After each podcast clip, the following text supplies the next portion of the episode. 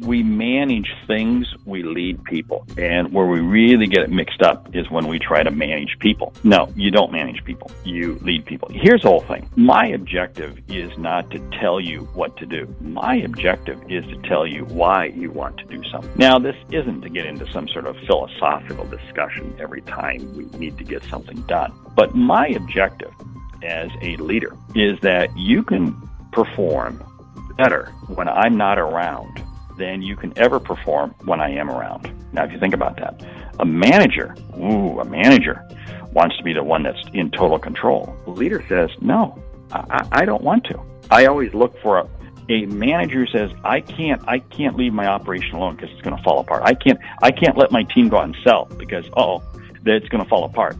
Yeah, that truly is a manager. A leader says, hey, you know what? I've trained my people. I've developed my people. They're very comfortable. I can step back and I know the results are going to be there. That's leading.